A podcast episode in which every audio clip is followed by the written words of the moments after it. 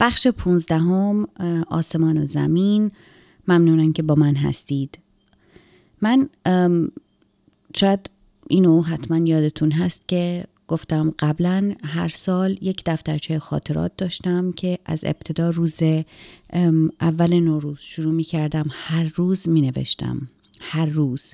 و با رزون یه دفترچه داشتم که توی کیفم یا بکپکم همیشه همراه بود و هر موقع چیزی به ذهنم می رسید می نوشتمش تا اینی که روزی تبدیل به جمعی از نوشته های من بشه.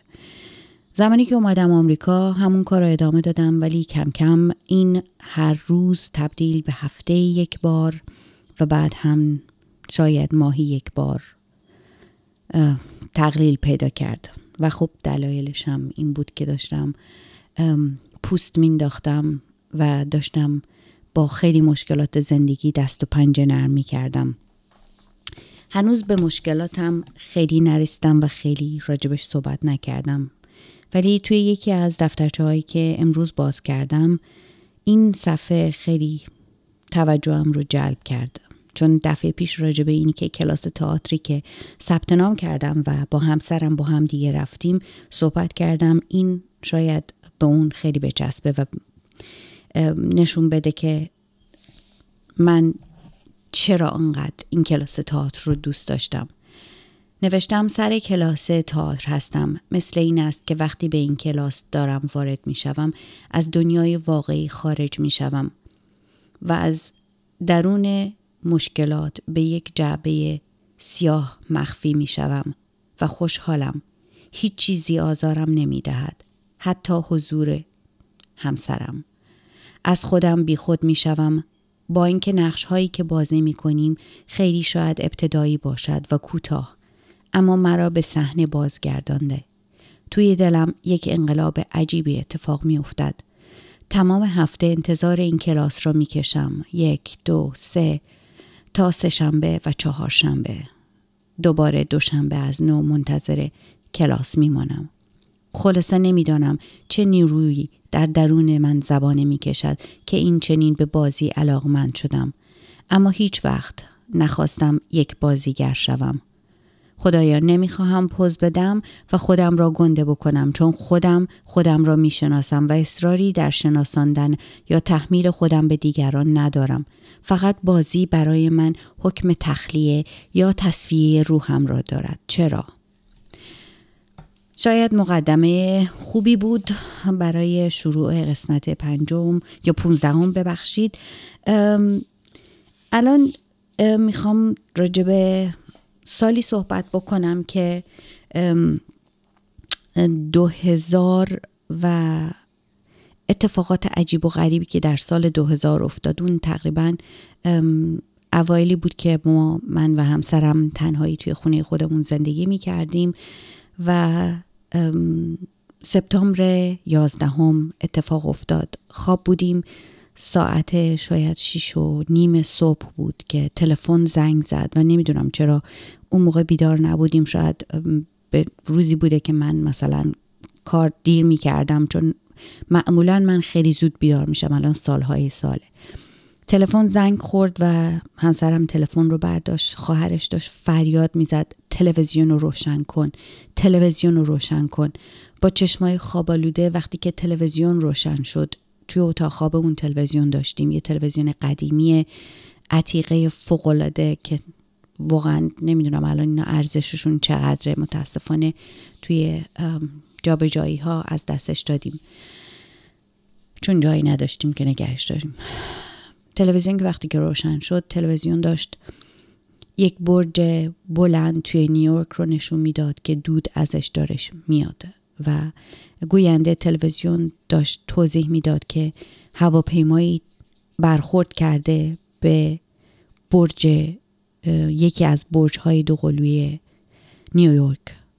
من وقتی که داشتم چشمامو باز می‌کردم و تصویر رو می‌دیدم نمیفهمیدم داره چه اتفاقی میفته همون بختی که میلیون ها نفر توی دنیا لحظه دومی که یعنی تصادف دوم تصادف که چه ارز کنم اون حمله دوم هواپیمایی که به ساختمان دوم شد ما همون لحظه داشتیم زنده میدیدیمش و اون دومی وارد شد. و فقط یادمه که گوینده تلویزیون گفت این یک حمله تروریستیه. فقط نمی‌دونم چی توی ذهنم اون لحظه داشت میگذشت. می‌دونم که تلفن رو برداشتم و با فریاد به مادرم گفتم مامان یک کسایی حمله کردن به آمریکا نمی‌دونم چه اتفاقایی بیفته ولی نگران نشید. ما خوبیم همه چیز خوبه اینجا. فعلا همه خوبیم. اگر تلفن ها قطع شد نگران ما نباشید. و خب ابتدا و انتهای خیلی چیزها بود. ابتدایی که دنیا رو تغییر داد و اون اتفاق کثیف باعث شد که خیلی چیزا تغییر کنه. خیلی دردناک بود. روزهای بسیار غریبی رو آمریکا مردم مردم دنیا داشتن میگذروندند. خیلی ها توی آمریکا غمگین بودند. خیلی ها عصبانی بودند خیلی ها انگشتشون رو به, به طرف دیگران دراز می کردند و خیلی حرکت ها تغییر کرد. همون زمان من و همسرم داشتیم من برنامه یک رستوران رو اینجا تهیه کرده بودم. چندین روز روش کار کرده بودم. یه جایی رو در نظر گرفته بودیم که وسایل کامل رستورانش بود و خب ما می‌خواستیم که گفتم به خاطر اینی که اون درست کار نمی‌کنه و این پول و این درآمد زندگی رو نمی‌تونه بچرخونه و این پول ماهیانه خونه و زندگی و همه چیزا با این این چیزا واقعا کافی نیست و ما نمی‌تونیم اینجا ادامه بدیم. برای همین من تصمیمم بود که یه کاری بکنم که بتونم هر دومون رو مشغول بکنم و بتونم کنترل بکنم نحوه کارش رو و بهش کار بدم و بذارمش توی کار. چون وقتی بهش یه کاری رو انجام بهش می‌دادی با اینی که خیلی اعصابمو خورد می‌کرد ولی سعی می‌کرد که اون کار رو انجام بده. و خب همزمان هم پدرش مغازه چندین و چندین سالش رو بسته بود خیلی غمگین بود بر اینکه کاری نداشت و آدم فعال و پرکار و پرانگیزه ای بود. همیشه واقعا یاد گرفته بود که همیشه کار بکنه و هیچ وقتم اعتراضی از کار کردن زیاد نداشت. با خودم فکر کردم okay خب می‌تونم این خانواده رو همه رو بیارم و این رستوران ایرانی رو که ما نداریم توی این منطقه به بهترین نحو باز بکنیم. یه سری وسایل و نمی‌دونم رومیزی و از این چیزای اینجوری هم از ایران آورده بودم. دفعه آخری که از ایران اومدیم و این business plan به قول اینجایی ها یا برنامه باز کردن رستوران با اینی که تقسیم بودجه ماه اول چه جور ماه دوم چه جور نمی‌دونم سال اول چقدر و اجاره برای پنج سال رو تهیه کرده بودیم داشتیم صحبت می‌کردیم با این صاحب اونجا و چندین بار رفته بودیم و تقریبا در مرحله آخر امضا کردن این قرارداد بودیم که این رستوران رو مثلا از ماه بعد شروع بکنیم بسازیم و رستوران ایرانیش بکنیم. که خب این اتفاق سپتامبر 11 هم اتفاق افتاد و تمام آرزوها و تمام برنامه های من کاملا به هم ریخت.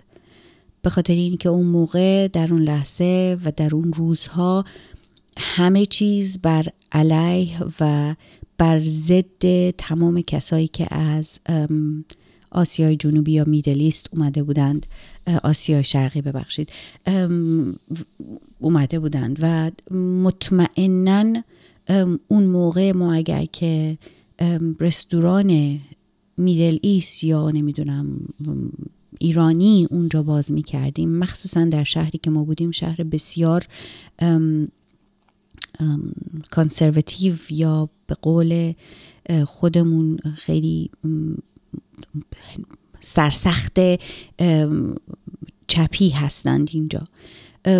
مطمئنا ما نمی‌تونستیم موفقیتی در این بزنس داشته باشیم و همه برنامه و همه اون پول هم از دست می‌رفت و خب میسوخت. واقعا همه چیز میسوخت. تصمیمون شد که این کار رو نکنیم و این رستوران رو باز نکنیم. این تنها تغییر یا تحولی که فقط برای ما از یک خانواده کوچیک بود. حالا چقدر انسان ها براشون چه اتفاقایی افتاد چه تغییراتی در زندگیشون اتفاق افتاد اون هر کسی خودش می‌دونه که بعد از اون سپتامبر لعنتی یازده چه چه اتفاقاتی براشون افتاد در مملکت که کاملا بسته شد. خیلی کسا اون موقع داشتن کارشون رو می‌کردن که بیان اینجا نمی‌دونم دکتراشون رو بگیرن یا کارشون رو بکنن. این اصلا واقعا یه،, شکل دیگه شد. به ما یک شکل دیگه نگاه می‌کردن. خیلی خیلی خیلی خیلی سالها دوباره طول کشید که این یخ بشکنه این دیوار دوباره بیاد پایین. که خب البته هر از گاهی دوباره تمدید و تشویق میشه. توسط کسانی که خیلی متحجرانه به این گروه نگاه می‌کنن. یعنی یک دایره بزرگ روی نقشه کشیدند و حتی نمی‌دونن که زبان یا شکل و فرم کسانی که در اون منطقه زندگی می‌کنند خیلی فرق می‌کنه.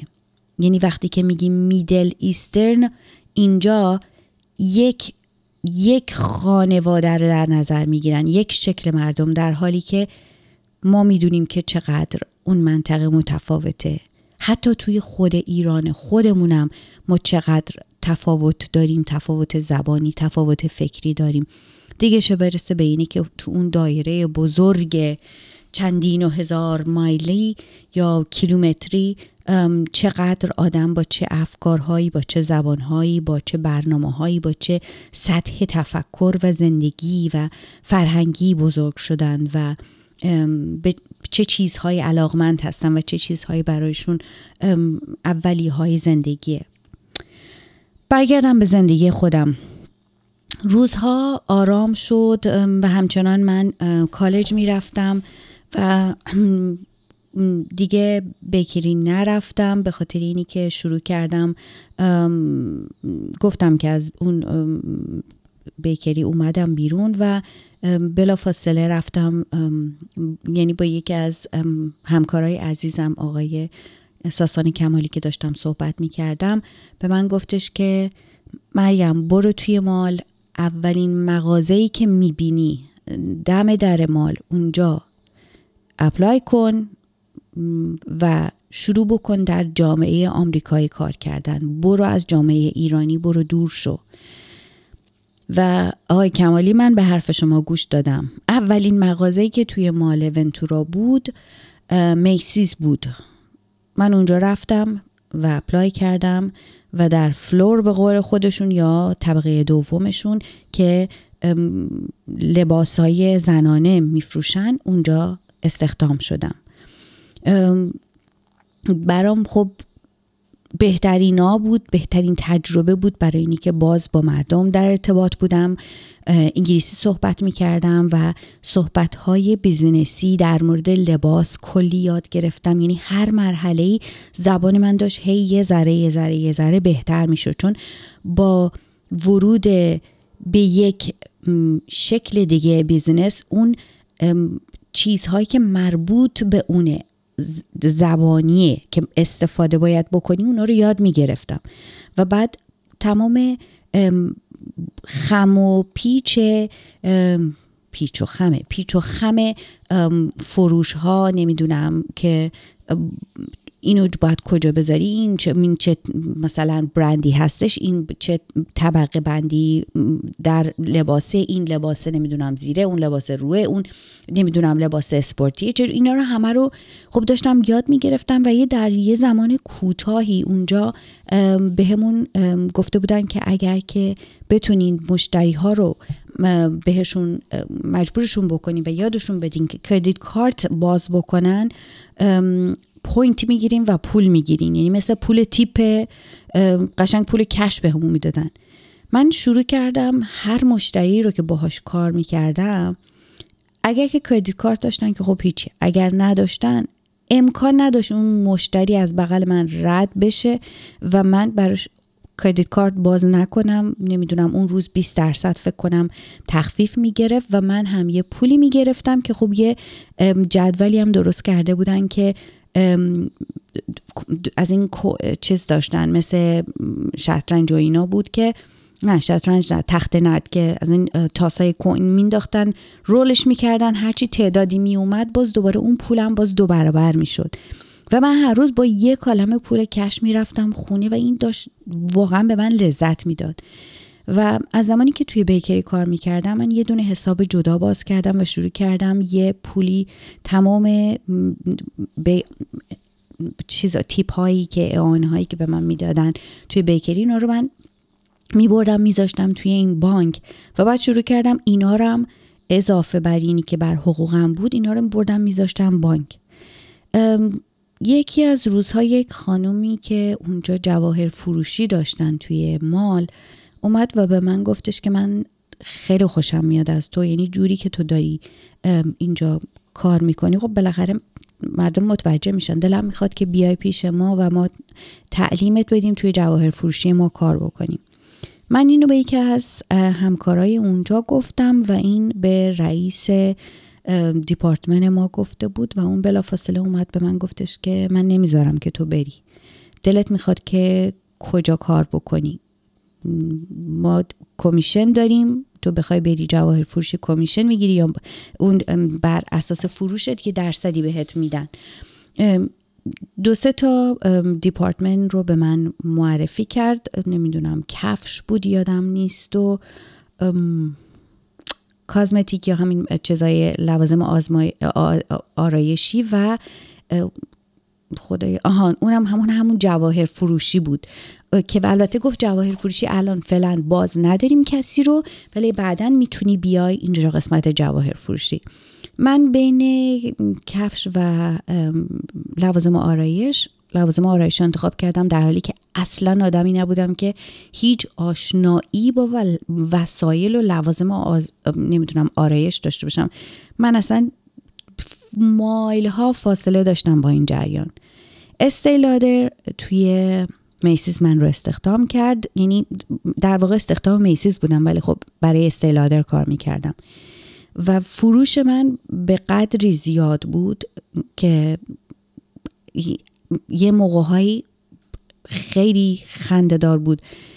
یادم میاد یه دفعه خانومی از این خانمای بسیار ثروتمند که از روی تپاه اومده بود این وقتی که داشت می‌رفت از اون کاونتر ما با دو تا پلاستیک بزرگ لوازم آرایش و عطر و اود کلون داشت می‌رفت. انقدر سنگین بود که من خودم همراهش باهاش رفتم. و بعد وقتی که منیجرمون اومد داشتش میخندید. و خب خیلی من بونس اونجا گرفتم. یادم میاد که اینقدر گلم و هر ماه یعنی یه, یه مثلا میگن که این قبض بفروشی.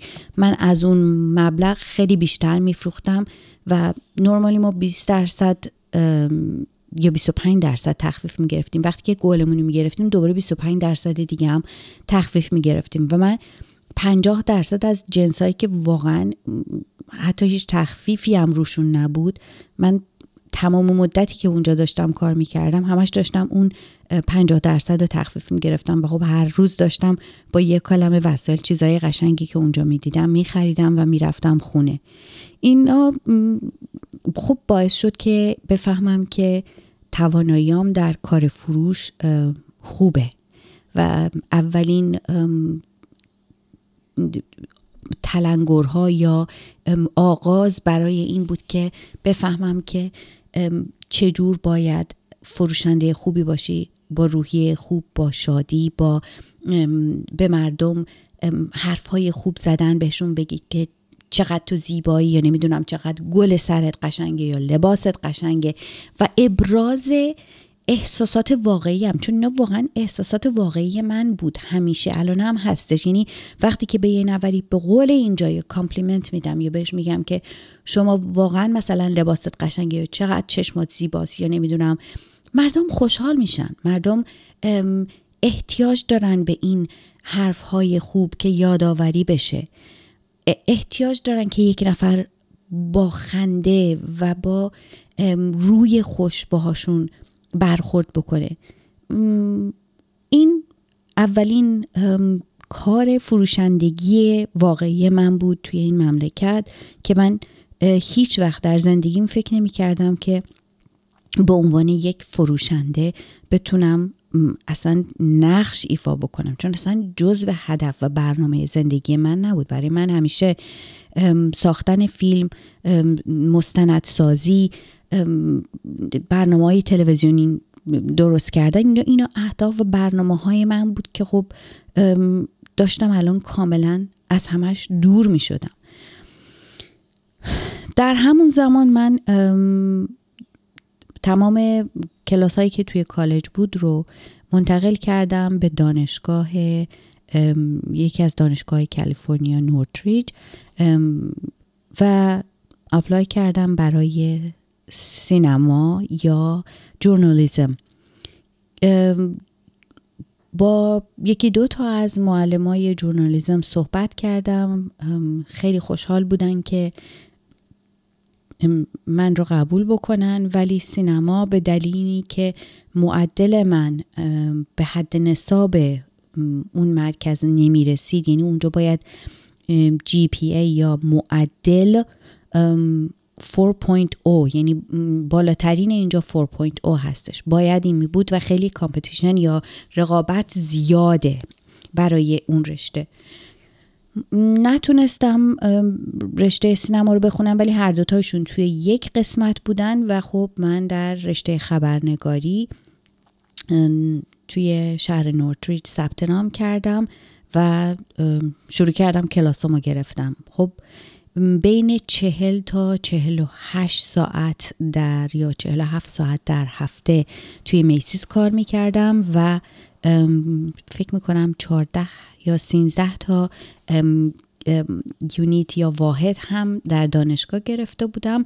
ماشینم هم که گفتم یه ماشین نو گرفته بودم که خب می‌رفتم سر کار و می‌رفتم و دو روز یا سه روز در هفته می‌رفتم کالج که خب اسرا بیشتر بود و خسته کننده و شب دیر موقع می اومدم و خسته می شدم و کار بسیار واقعا کشنده بود. یعنی مثلا شما نیم ساعت لانچ می‌گیری همونجا می‌رفتم توی ماشین میشستم لانچمو میخوردم. بعد از همونجا دوباره برمیگشتم سر کار و از اونجا رانندگی می‌کردم می‌رفتم سر کلاس و بعد عصر یا شب میومدم خونه یه چیزی درست کرده بودم با هم دیگه میخوردیم و خب زن... یعنی قسمت های سخت زندگیم داشت سخت تر می شد و داشت درگیری هامونم کم کم بزرگتر می شد برای اینی که من کمتر دور خونه بودم برای اینی که بیشتر همسرم خونه تنها بود. ساعت های ساعت زمانی که من نبودم توی خونه میشست تلویزیون می‌دید و اون افیون لعنتی یا دوستش که توی در ماشینش همیشه قایم می‌کرد و در ماشینش هم قفل می‌کرد که من یه موقعی باز نکنم. دیگه دوستش شده بود و جایگزین روزهای من شده بود که اگر که اون دور ور بودم می‌رفت بیرون و ساعتها بیرون بود. وقتی که میومد متاسفانه اون بوی لعنتی از توی ماشینش میومد و هر بار که من صحبت می کردم و ازش خواهش می کردم که این کار یا این اتفاق نباید در زندگی ما باشه تو اگر بچه می‌خوای من نمی‌تونم با این شرایط بچه ای تو این خونه بیارم. همیشه می‌گفت نه من نیستم کسی رو سوار کردم کسی اومده دوستم اومده اونی که با هم روزنامه میفروخته اومده من نیستم اشتباه می‌کنی. ولی خب من شروع کردم خوندم و دیدم که بله کسایی که مارجوانا استفاده می‌کنن اون قسمت چشمشون خیلی بزرگ میشه و من اینو داشتم می‌دیدم. از اون قطره های لعنتی چشمی پیدا می‌کردم این ور اون ور خونه. گاهی چیزایی گوشه های مثلا توی کمدش مثلا همون از اون قطره های چشم پیدا می کردم که خب دقیقا مشخص بود که داشت چه کار می کرد و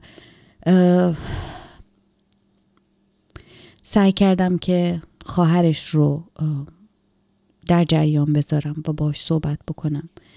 اولین بار که مطرح کردم خیلی خوب به حرفم گوش داد و خندید و گفت طوری نیست هیچ عیبی نداره. خیلی کسا توی این شهر استفاده می‌کنن و چیز کاملا عادیه. اینقدر مسئله رو بزرگ نکن و سعی بکن که باهاش کنار بیای.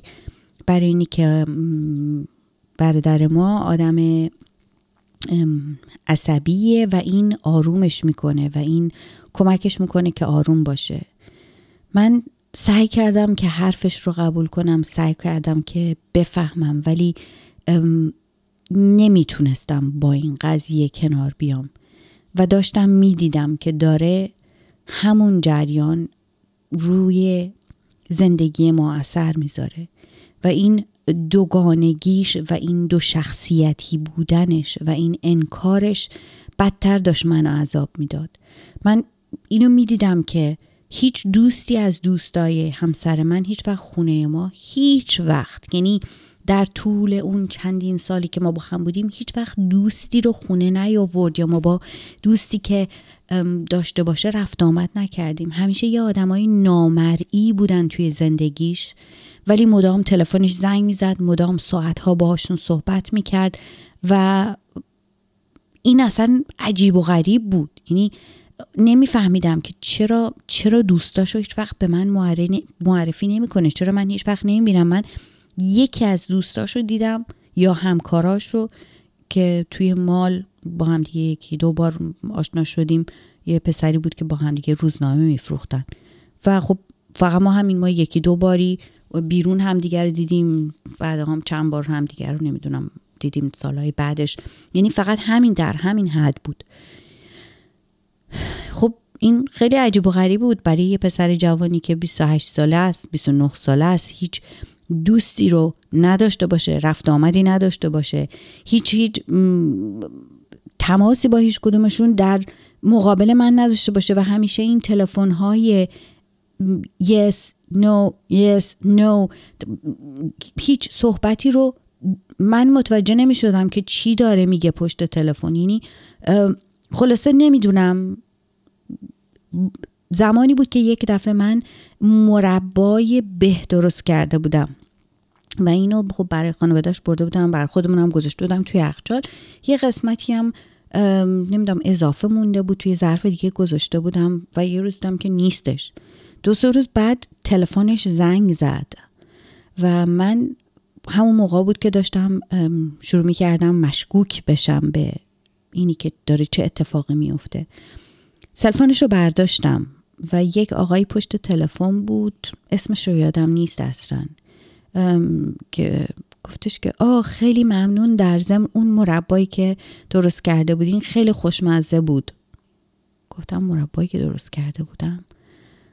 دم که همسرم از همون پرید بیرون و گوشی بده من و باهاش تون تون صحبت کرد و قرار این آقایی بود که یکی از ماهیگیرهایی که روی پیر ماهی می‌گرفت. یعنی تقریبا نیمه هوملس یا بی خانمانی که روی پیر ماهی می‌گرفت و حالا کجا زندگی می‌کرد نه خدا می‌دونه.